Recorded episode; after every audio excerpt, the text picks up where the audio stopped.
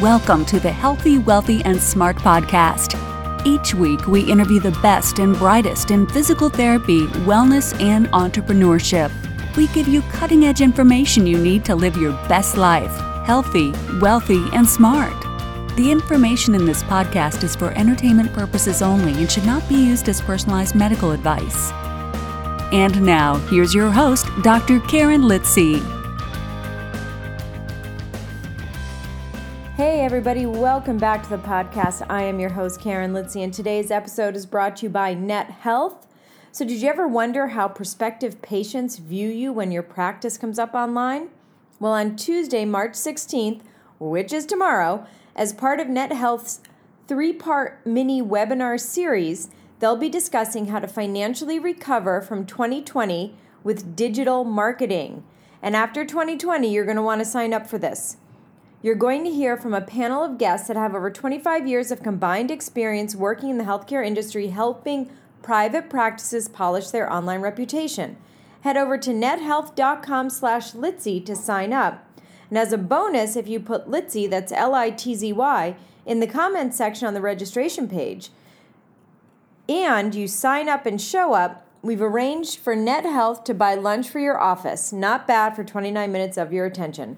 Once again, that's nethealth.com forward slash L I T Z Y. So make sure you go over and sign up now. We'll also have a link in the show notes from this episode. All right, so on to today's episode. Continuing the month of focusing on runners and running injuries, I am so excited to have my friend Tom Goom Back on the program, Tom is a physiotherapist and international speaker with a passion for running injury management. He has gained a worldwide audience with his website running physio.com and has become known as the running physio as a result. Tom remains an active clinician committed to providing high quality, evidence based care. So today, uh, we talk about a subject that I don't think is talked about all that much in running circles, and that is talking about persistent pain in our athletes and runners. Tom talks about the bigger picture on persistent pain and its other connections, differentiating this persistent pain versus a series of acute flare ups, where we should focus the treatment, and navigating injured runners and athletes to their sport and many more. So the big key takeaways is we must lose we must not lose sight of the bigger picture Gritting your teeth and pushing through isn't always the right answer.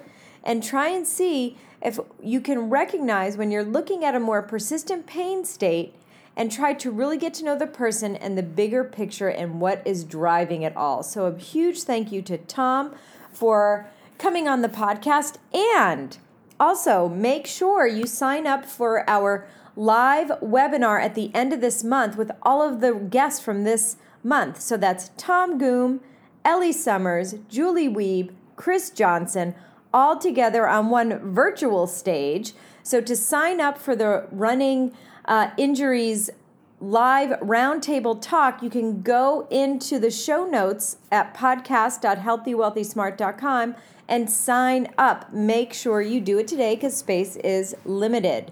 So, everyone, thanks for listening. And again, thanks to Tom for a great episode. Hey, Tom, welcome back to the podcast. I'm excited to have you on today. Thanks for having me back. Yeah, I really enjoyed it last time. We, we talked proximal hamstring, didn't we, last time? It was. Uh, a, good, a good chat. We did. And now this time, uh, you are part of the month of March. And this month, we're talking all about running injuries and running rehab. Uh, so, what we're going to talk about today is persistent pain in these athletes. And I know this is something that you're seeing more and more of. So let's dive in. What let's talk about as physical therapists or physiotherapists, do you feel that we're acknowledging these types of persistent pain in our athletes or in our runners? Or are we just thinking, oh, well, you know, they have this tendinopathy or this strain and it just keeps recurring it's just a, like a it gets better and then becomes an acute injury again or this back pain oh it's same thing it it kind of goes away and comes back. So, what what is your opinion on that? Are we acknowledging persistent pain in these athletic populations? Yeah, it's a good question. I think maybe we do we do look at it a bit more like you're saying. We just kind of see it as a sort of repeated acute injury, maybe rather than seeing it as a persistent pain problem. And I think that's because, in part, when we see people with persistent pain, part of our of our advice and our management is for them to be active. So if you've got someone to come see seeing you that is actually already sporty, they're already active. Um, that you know, you kind of think, well, what what else needs to be offered here? And, and I think sometimes we don't really think about the sort of psychosocial factors in sporty or active people um, because they're not obviously fear avoidant. Um, especially if they're keeping their sport going. So we we tend to go down the, the route that's perhaps a bit more biomedical, isn't it? We look at biomechanics, we look at strength and conditioning, and these all can be valuable, but we we mustn't lose sight of the bigger picture um, and actually, I think sometimes we do need to acknowledge that it is more of a persistent pain state and, and not necessarily a series of flare ups of, of acute injury. How do we differentiate this is persistent pain versus a series of acute flare ups? Yeah, I think there's going to be an overlap uh, between those things. Um, we know that people with, with, persistent pain that isn't necessarily stable, it ch- can change quite a lot. People go through periods of quite severe flare ups as well. I think it's about sort of looking at the bigger picture um, and looking at the connection between things like uh, pain and load. So, in, a, in an acute uh, injury situation um, with something like tendinopathy, quite often there is quite a clear load pain relationship. It hurts when I load it it doesn't hurt when I don't. Um, in a more persistent pain state, we might actually see that that um, relationship becomes a lot more blurry. That the, the pain may well flare up when load hasn't changed, or the pain may remain present when there isn't a great deal of loading going on. So we start to see a bit of a breakdown of that connection between load and pain. And perhaps you start to see other aspects influencing symptoms, you know, lack of sleep, stress, fear, etc. We see other sort of types of behavior creeping in uh, as well around maybe avoidance coming in. So now they are backing away from their sport. So I think that's something we need to have a look out for, uh, particularly that lack of relationship between load and pain and then exaggerated pain response uh, as well. And when we're looking at these more sporty, athletic people, our runners, uh, how do they differentiate from, say, maybe our non sporty or non running population?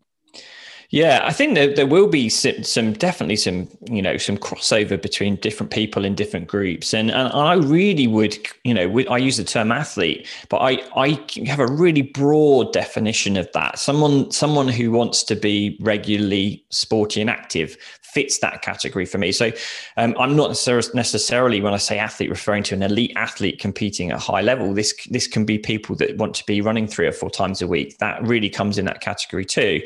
Um, but I think they can have you know similar concerns to to someone that's not sporty around uh, pain and damage, for example. So they might have similar concerns there. They might both have quite high uh, life load, uh, which is a, a term I quite like that somebody mentioned on one of my courses courses recently. So, you know, this is where you've got lots of stress going on with with work and family life, um, this kind of high life load that plays a part in your pain. And they may also both groups have poor recovery. So, you know, athletes um, may not be brilliant sleepers. Uh, non-athletes may not be brilliant sleepers too. They might not get much downtime, uh, much emotional recovery. So there can be quite a lot of um, of overlap. I think perhaps where they differ is they may have quite different goals. So um, athletes I see might might um, want to to go back to running uh, half marathons, marathons, ultra marathons, and beyond potentially. So that might be quite a different goal to non-athletes that want to be more um, functional with day to day activities or or lower level activities, perhaps like you know walking distances. And perhaps something that we do see in athletes that can be different, though again, we see this in non athletes too, is they may be a bit more inclined to push through pain. Um, most of us that have done sport at any level will know that pain is quite often a normal part of sport, and to some degree, we do have to work with it. If if we stopped every time something hurt, we we'd never really really do sport for very long. But this isn't necessarily always the right approach. Gritting your teeth and pushing on through isn't always the right answer, and and it's not always obvious that that's the case. But sometimes actually we do need to know when we need to back off a little bit. Um, and, and, athletes, particularly really highly driven athletes, may not be quite so good at recognizing when they need to back off.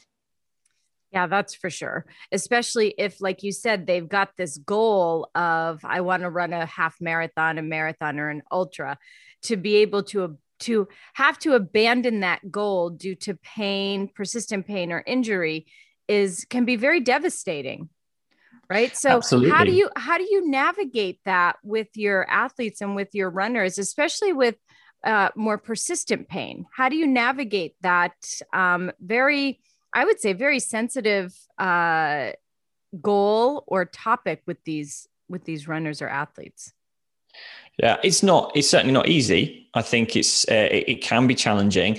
I think wherever possible, we want to try and invite them to review their expectations and goals, um, so that it's not necessarily us being prescriptive and saying this isn't realistic or you're not going to achieve this. But if we can help them have slightly more fluid expectations of themselves and slightly more realistic goals, the ideal world then is that they then come round to the idea that perhaps this marathon they've got on the horizon, if it's not realistic for them, that they can set a you know a different goal with it.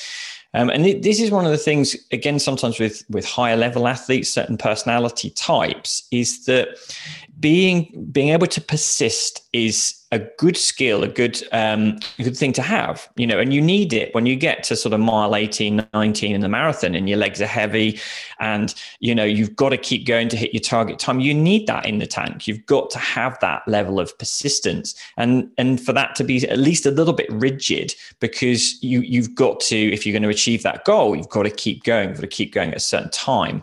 So at times that rigid persistence is useful. But if you apply that all the time, when circumstances are changing and your expectations are rigid, it doesn't really work very well. So, for example, if the situation's changed, you're now in quite a lot of pain, you're struggling with day to day activity. Um, this marathon is, is a lot closer now than, than we would, would like it to be ideally. We have to try and encourage them to be a bit more fluid there and say, okay, well, perhaps what we need to do is change that goal a little bit. Let's push it a little bit further down the line, give ourselves a bit more time, and helping them see the positives of that decision can help. So, you, I'll often say to them, well, you know, if we can if we can move this you know a few months down the line or, or let's go for a half marathon or a 10k it's going to take the pressure off you. You're not going to feel like you're constantly chasing your tail because you, you're trying to catch up with the training you're not able to do. You're going to be able to focus on on the rehab side of things. You're not going to feel so much pressure. And we can really focus on getting you well and ready to race rather than rushing you to get through a particular event when you've got a whole life of running ahead of you fair very fair. And and i think that's great for clinicians to hear because i think that wording it's very sensitive to the to your patient and also gives them the goal gives them that aspirational goal that they can eventually get to. So i think that wording was great. Thank you for that. Now here's a tough question and and i don't know all the answers to this one but in your opinion and in your experience what do you feel may be driving persistent pain in these runners or athletes? Oh yeah, that's a that's a good question, isn't it? Million dollar question, and and I would mm-hmm. acknowledge I don't, I certainly don't have all the answers uh, with this, and I don't think the research does yet either, because it's an area, you know, um, persistent pain in athletes isn't brilliantly well researched. Um, so I think there's a lot that we can we can learn about this, but there's a few things that would I think would spring to mind here. So I think beliefs are important. So um, and this is can be beliefs around what the pain means um, and then uh, what they you know what the pain means is if it's if it's a sign of damage uh, if they think it means they need to stop their exercise altogether how they feel their body's going to respond to exercise when they have pain that continuing to run for example will that be more harmful for them? Um, it can be around beliefs around training too. Um, a lot of people will feel that unless they're pushing themselves 100% in every session it's not worth doing so that can be quite difficult then for them to pace themselves and modify their training because they're kind of all or nothing really. Um, I think one of the things I'm realizing more and more over the years working with with people and athletes is if they are quite heavily reliant on the sport for their mental well-being, then that can have a bigger impact too, uh, because they might be using that that sport to help them with their mood or anxiety or depression. So if they can't do their sport, it increases the impact of the injury, and I think it increases the fear associated with that because they're, they're losing this coping strategy they're losing physical fitness they start to worry about the future and i think maybe that links in with pain science because it increases the threat that this injury has. And that has a potential then to have a knock on effect in terms of the pain and increasing pain severity and things. And a lot of these things are, are interlinked, I think. Training behaviors go, go hand in hand with that, you know, tending to push yourself hard all the time, boom or bust, things like that. I think there's also a lot of stuff that um, we might not necessarily always see, like negative messages from others so um, other other athletes sometimes coaches health professionals unfortunately. Um, so sometimes we can be responsible for that. If uh, I've treated lots of runners who've been told that they, they should never run again, for example, by various different health uh, professionals. Um, so we need to be aware of that.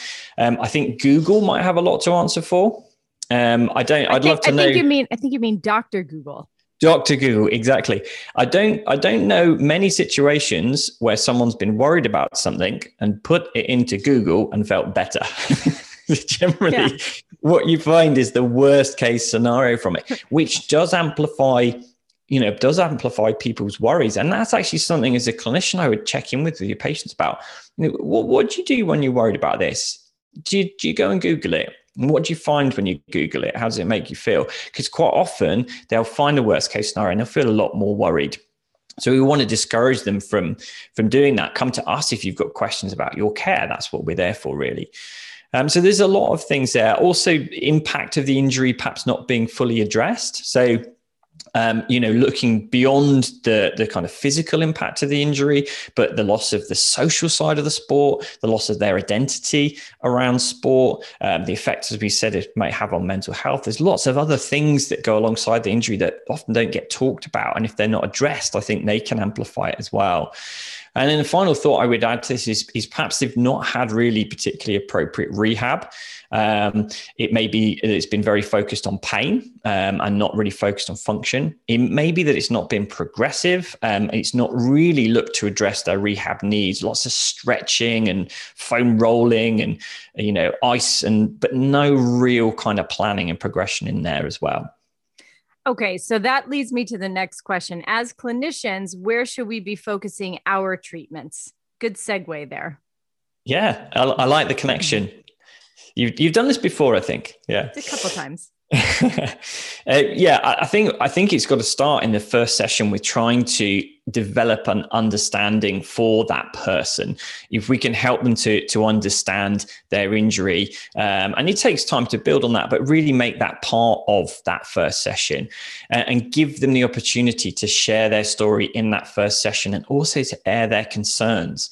Um, you know I, I really think we want to make the focus of these treatment sessions on on the patient and their needs not necessarily a, a kind of a, a list of things we need to tick off to do in a session um, because there is actually research showing that quite often people's needs aren't really identified. Um, we can be quite dismissive as clinicians, so we want to get in there right in the early early stages and say, you know what would you really like to, to get from from your treatment? What are your concerns? What, what are you particularly you know worried about here? What would you really like us to help with? Because we can start with that. I think that helps us form a good strong connection. We can really help them understand the injury and build on it from there um, I think that alongside um, shared goal setting, I think big plan of um, a big fan of uh, collaborative working.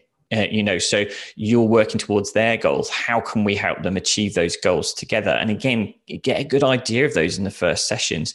And it's part of the reason I really love working with runners is because many of them have a goal, um, even if it's just that they want to get back to running 5K you know great brilliant it's a measurable goal we can start the planning towards that pretty much from from session one um, and then we do want to have some progressive rehab because there are going to be psychosocial factors in many cases that we've talked about, you know, beliefs to address, perhaps poor recovery, um, load management to talk about, but quite often there are physical needs as well. So we need to address those if there's a lack of strength or control or range and address them in a progressive way as opposed to just loads of stretching and, and, rolling. And then we can start to do a graded return to sport when when they feel like they're physically and psychologically ready to engage in that. And what are some uh, some examples that maybe you can give of the types of diagnoses or the types of patients that you're seeing coming to you with persistent pain you don't have we don't have to go into you know the specifics of how you treat xyz but what are some things that you might be seeing uh, in your patients coming to you with persistent pain? So I, I do specialize to some degree in tendinopathy. So I will see a lot of patients with long-standing tendinopathy, um, lots of patients with proximal hamstring tendinopathy because that's particularly the area I've researched in, uh, but also um, Achilles tendinopathy issues as well. Um, see people with lower back pain and hip pain as well falling into this category.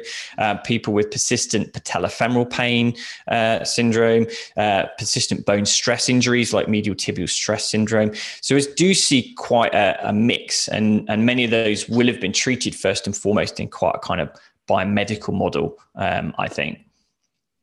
Yeah, so I think I just wanted to ask because I think it's important that uh, clinicians out there hear, like, oh, wait, you can have a persistent tendinopathy problem.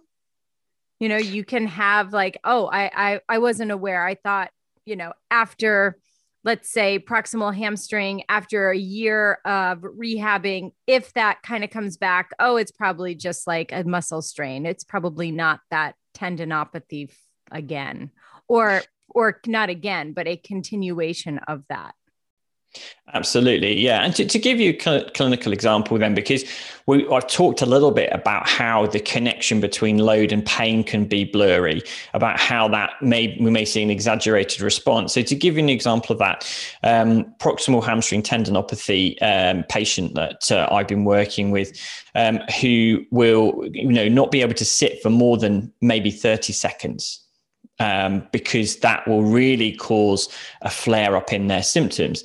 Now we can see then that's a that's a really exaggerated pain response. Now, the average person sits for somewhere around six to seven hours a day. So, not to be able to tolerate even 30 seconds of sitting because there's pressure around that, uh, that tendon um, is, is an exaggerated pain response.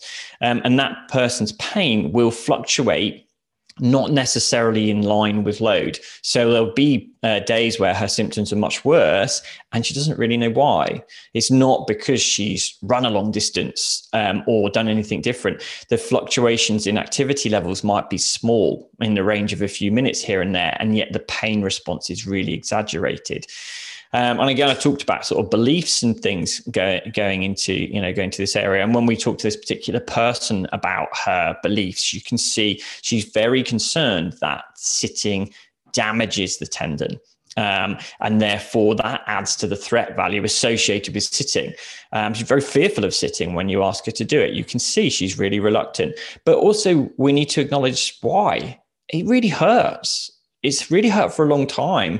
So we, there should be no judgment on our part. We should be recognizing, yeah, this is really difficult. This is having a huge impact on this person's life. Can't, if you can't sit down even to have a cup of tea or to watch a movie at the end of a long day or to eat your dinner, like that's big.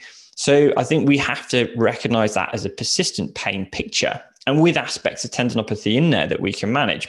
But just seeing it, like you say, as oh, it's just another flare up of the proximal hamstring tendon, we, we're missing that bigger picture, I'd say. Yeah, and that was a great example. Thanks for that. And now, you know, when we talk about runners, we talk about athletes. So one thing they all want to do is they want to return to their sport. So can you talk to us a little bit about how we navigate that, how we prepare these people to return to their sport and what that what that sport may look like? Yeah, I think I think maybe we we start if we can by seeing if we can reduce irritability a bit where possible. Um, so if we think back to that lady I was I was talking about, very irritable symptoms at the moment. So if I go straight into a graded return to running, I think that's probably going to be a little bit too much to start with. So in, in many situations, we may we may say, okay, let's see what we can do to reduce these symptoms and irritability. Um, helping someone understand their pain and that it's not a sign of damage can help. Helping them uh, work out a list of things that may help to reduce their pain. Um, maybe particular exercises that that help. Simple things like you know using heat or ice if necessary, but trying to give them strategies and work with them so they've got a little bit of a list of things that can turn that that pain volume down a little bit. And we're placing them in a bit more control reducing that threat value. And then we can start to work towards that graded return to sport. And again if we want to plan together uh, because we really want the person to be in the driving seat and, and us maybe just helping, you know, being a bit of a sat nav along the way to keep them on track. Um, so we've had this recently, really lovely uh, runner I've been working with, um, who in the first session said to me, um, you know, what she'd like to do is first of all build some strength. Um, then increase her cardio fitness by bringing in a bit of cycling and swimming. Then she wanted to bring in some some impact and some plyometric exercises before doing a graded return to running. And I thought immediately, brilliant. This, this is fantastic. This Where, person has a great plan. Where'd you, know? you find this woman? That's yeah. Yeah, I know. Wonderful, wonderful. And this this is someone with a lot of experience in sport, who's also studied uh, sports science, so knows the topic really well. But that's a fantastic plan. Let's go with that plan um, and just help the person with their plan there. Um, so, and we might follow quite a similar plan to that for for patients. You know, we try and calm things down where we can. We build some strength to try and address some of their physical needs. We bring in some cardiovascular exercise to build some fitness up. We start to introduce impact because it can build impact tolerance, but it also is often a, um, a way of developing some power. So perhaps plyometric exercises to restore power, which is often neglected in rehab. And then we start to, to do a graded return to, to running. Um, and that's then where we've got to try and work with them around their goals and also work with them around pain. Uh, and that can be a bit of a barrier. Yeah. And so, how much pain is acceptable? How much is too much? And on that note, we're going to take a quick break to hear from our sponsor and be right back. On Tuesday, March 16th, which is tomorrow, as part of NetHealth's three part mini webinar series, they'll be discussing how to financially recover from 2020 with digital marketing. You're going to hear from a panel of guests that have over 25 years of combined experience working in the healthcare industry. Head over to nethealth.com slash Litzy to sign up, and as a bonus, if you put Litzy in the comments section on the registration page, sign up and show up, we've arranged for NetHealth to buy lunch for your office. Once again, that's nethealth.com forward slash L I T Z Y. Yeah, I mean, we like our pain scales, um, uh, you know, sort of scoring pain out of 10. And I, I, would say there's actually quite a few studies that have done that quite successfully. So I think there's some value in that. But what we've talked about with these pain groups is that the connection between load and pain isn't very clear and the pain response is exaggerated. So if we're guided purely by pain, we are going to struggle a little bit, I would say, with these patients. So I would tend to say that the patient needs to decide what they feel is acceptable, and we provide some some guidance. Um, and we need to try and, if we can, look at longer term trends. Um, now, patients quite understandably might get very focused on day to day pain fluctuations, but it's actually more the long term trends in pain over the over the weeks and months that we're a little bit more interested in. Um, and we also perhaps need to recognize that in that there are almost two slightly separate goals here improving function and improving pain. If you're seeing improvements in function and pain hasn't changed, that's still a win because you're doing more. In fact, that's quite a good win because you're doing more and your pain hasn't got worse. But patients often won't see that as a win because, understandably, they may want that pain to go away. But we can often focus, first of all, say, okay, well, let's start with what you feel is a manageable level of exercise. Let's work with it consistently, first of all, and then gradually build as long as you feel the pain is is an acceptable level. And sometimes what we tend to see then is over time they're able to do more and more and then gradually that pain does subside. Because they're able to do more they're more confident they're starting to get their life back the threat value of the pain is starting to go down. But that takes quite a long time. So i think quite often wherever possible place the focus a bit more on function and just say to the patient. If you feel that it's manageable it's acceptable this is fine If it's too much, if it's not manageable, we'll dial it down a little bit. But we want, if we can, to stay consistent with the exercise because otherwise we're going to have a lot of boom and bust here. We'll build you up and stop, build you up and stop. We want to just see can we keep you ticking along, even if it's at quite a low level. And do you have your patients keep a log or a journal or some way so that they can see, oh, I was doing this. I, I started with Tom on March 1st, and here it's April 1st. And this is what I was able to do March. Now this is what I can do in April. My pain's around the same, but look at how much more I can do. Or maybe my pain's a little less. Or do you, how do you keep track of all that? Do you give that to the patient to help them with their own sort of locus of control? And are you using the pain scale? Are you saying, well, what is your pain March 1st? Let's compare that to April 1st. Let's compare that to March 1st. Yeah, I would try and see if we can um, monitor their goal activity because it's important to be able to see that they're improving, they're progressing towards their goal. If you've got quite a specific goal, like running a 5K, in order to get there, you've, you've got to see, you know, how how far you're able to run, and that's not the simplest question: how far can you run now? You, know, um, but that can be um, it could be steps per day if someone's wanting to build up their walking. It could be minutes rather than miles with any activity really. So I think it's a good idea to try and, and monitor what people are doing. Um, I do I do use the pain scale a little bit. Um, it depends on on how comfortable the person is with it whether they like using that. Um, i tend to perhaps make it a little bit more simple and just say is your pain mild moderate or severe? Sort of break it down into those um, into those three sort of different categories really. Um, um, but the thing is with pain is there's so many different aspects of it. Are we talking about average pain day to day um, are we talking about peak pain? What does the pain get up to as it's at its highest? We're talking about pain frequency, so how often you've had that pain during the day. Are we talking about pain distress, which I think is almost a separate thing? How distressing are you finding that pain? So if you're especially worried about it, that pain often will be more distressing, even if the severity isn't necessarily higher. Do you see what I mean? So I think I think where possible, we focus on the goal function, um, and we we try and take that focus off pain a little bit.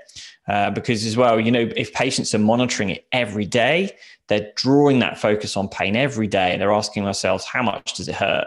Um, even some patients have, uh, you know, one used the term morning MRI. He used to get up in the morning and do a do a sort of stretching test on his Achilles. That was what he called his morning MRI to test the Achilles out and see how he thought it would be that day. We don't really want to do that, to be honest. We want to focus on what, what your valued activities. Let's really try and bring them back in, build those up, and keep a kind of little casual casual notice of, of pain. Let pain tell us if it's too much. If it's breaking through into your attention and in telling you it's too much, that's probably when we need to act. If you're looking for it, if you're if you're kind of really questioning, is it worse today? I'm I'm less concerned about it. Got it. Yeah. So you don't want them to, you don't want your patients to be waking up and be like, wait, do I feel do I feel more pain today? Wait, you're you're well aware that you have pain.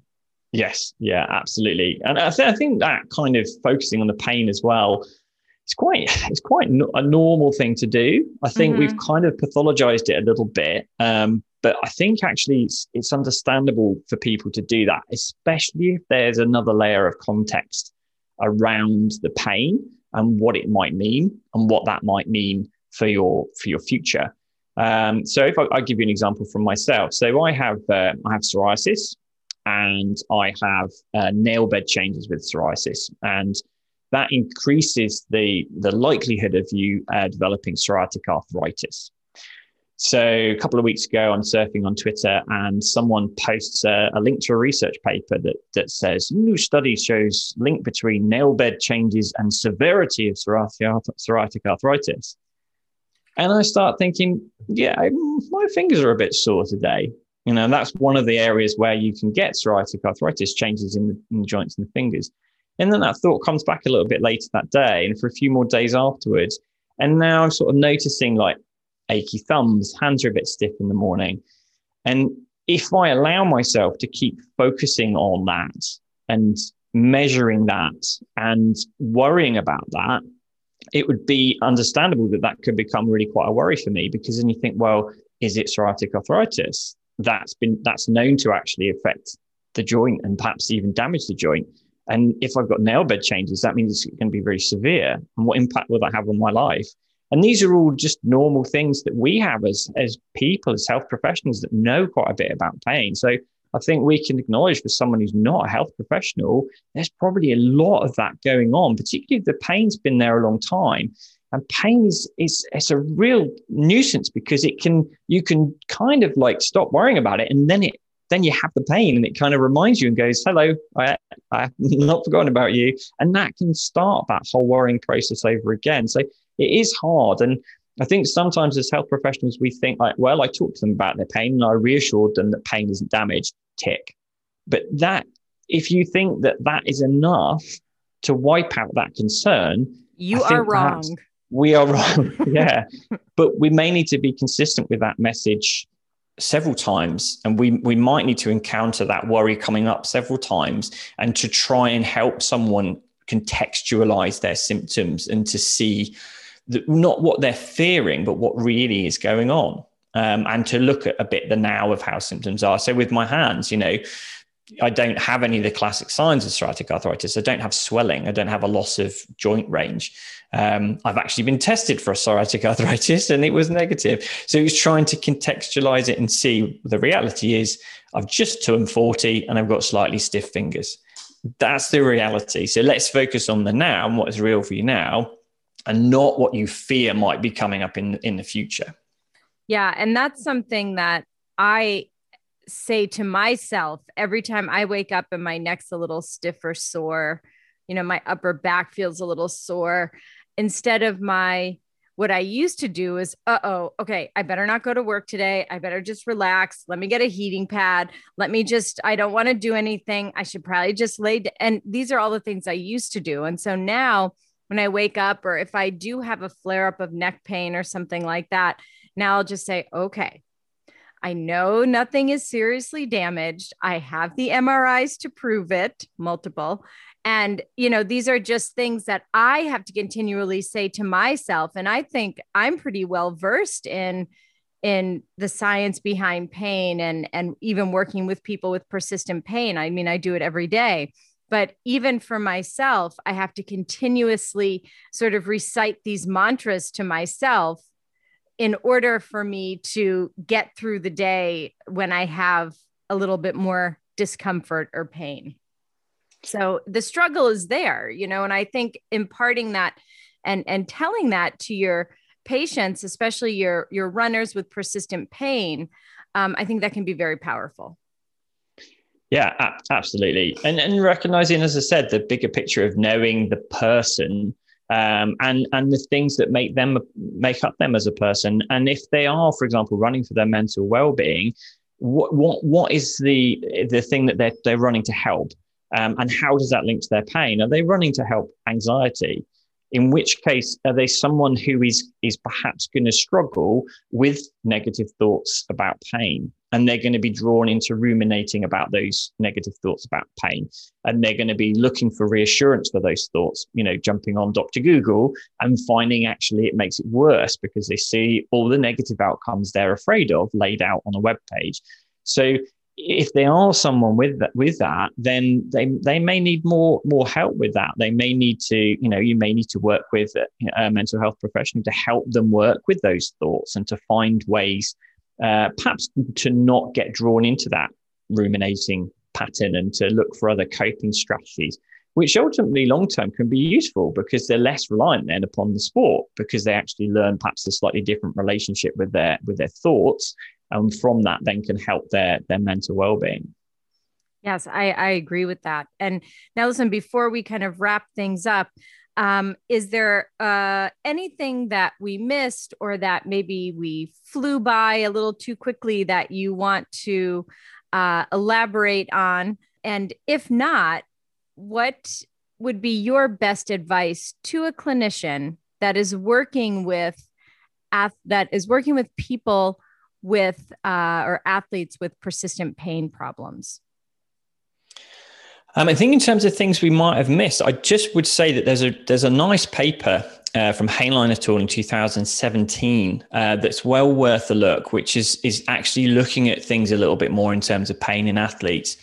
And there's there's quite a nice um, quote in that um, that I'll just briefly read now, if that's okay. So they they say even low level inflammation for example, linked to sleep deprivation, ongoing stress, and load exceeding the tissue's capacity, can reduce the athlete's mechanical nociceptive threshold sufficiently to make normal mechanical demands of sport painful. So that sort of linking into this bigger picture stuff, saying here actually, if we're not recovering enough or the load is excessive on the tissues, it's actually going to have an effect potentially on sensitivity, um, you know, nociceptive threshold. So this is where it's quite important for us to see the bigger picture. They also say in that paper that the the link between tissue change um, and pain is thought to reduce over time. So if you've got someone with very persistent symptoms, years worth of pain, you should already perhaps be suspecting that this is probably not just going to be driven by the tissues. I mean, when is there ever a situation where pain is? But you know, it's pr- there's probably going to be a bigger picture here that we need to identify. And I think that's probably one of the, the key messages to take from what we've talked about here. Really, you know, you you start off right with the first question is perhaps just to to try and see if you can recognize when you are looking at a more persistent pain state and to try and really get to know that person and the bigger picture and what's driving that because then I think you're going to get better results with them. And then try and see if we can work gradually towards their goals and just keep them on track with it and give it time. It will take time you know this the patients i'm seeing we're looking at at least six months probably a year of working together because there's so much to work through. I think we sometimes think oh we reassure them about their pain gave them some exercises away they go. It's not really like that. You know it's going to be lots of ups and downs. We're going to have to stick with them for a while and just keep chipping away. But you can get some really good results with people. You know can get them back to the sport that they that they love.